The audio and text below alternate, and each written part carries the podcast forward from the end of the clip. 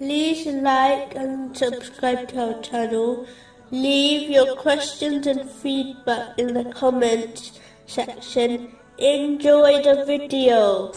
Moving on to chapter 6, verse 140. Those will have lost who killed their children in foolishness without knowledge and prohibited what Allah had provided for them, inventing untruth about Allah. Allah, the Exalted, does not wrong anyone, as he simply repays one's actions. Therefore, if a Muslim is rewarded because of their actions, they should praise Allah, the Exalted, as He alone provided them the inspiration, knowledge, strength, and opportunity to perform the righteous deeds. And if a person is punished for their sins, they should blame no one except themselves, as the path of obedience and gaining reward was made clear to them.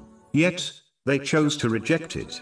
This has been advised in a narration found in Imam Bukhari's Adab al Mufrad, number 490. Lying is a major sin, but it is far worse to lie about the things connected to Allah, the Exalted, such as Islam, the Holy Quran, and the Holy Prophet Muhammad, peace and blessings be upon him. In fact, a narration found in Sunan, Ibn Majah, number 31, warns that whoever lies intentionally about the Holy Prophet Muhammad, peace and blessings be upon him, will go to hell. A Muslim should not only avoid intentionally lying about things connected to Allah, the Exalted, but they should even strive to avoid unintentionally lying. This is caused when one fails to fulfill their duty of obtaining useful knowledge, which has been advised in a narration found in Sunan Ibn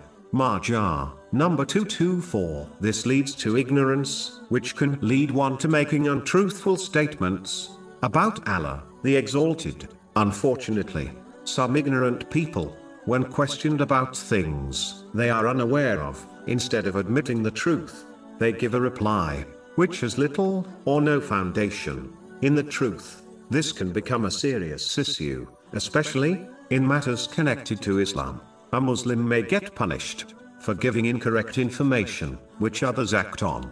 This has been indicated in a narration found in Sahih Muslim, number 2351. This is because they ignorantly attributed things to Allah, the Exalted, or the Holy Prophet Muhammad, peace and blessings be upon him. Because of these people, strange beliefs and customs become attached to Islam, which is a great deviation from the truth brought by the Holy Prophet Muhammad, peace and blessings be upon him.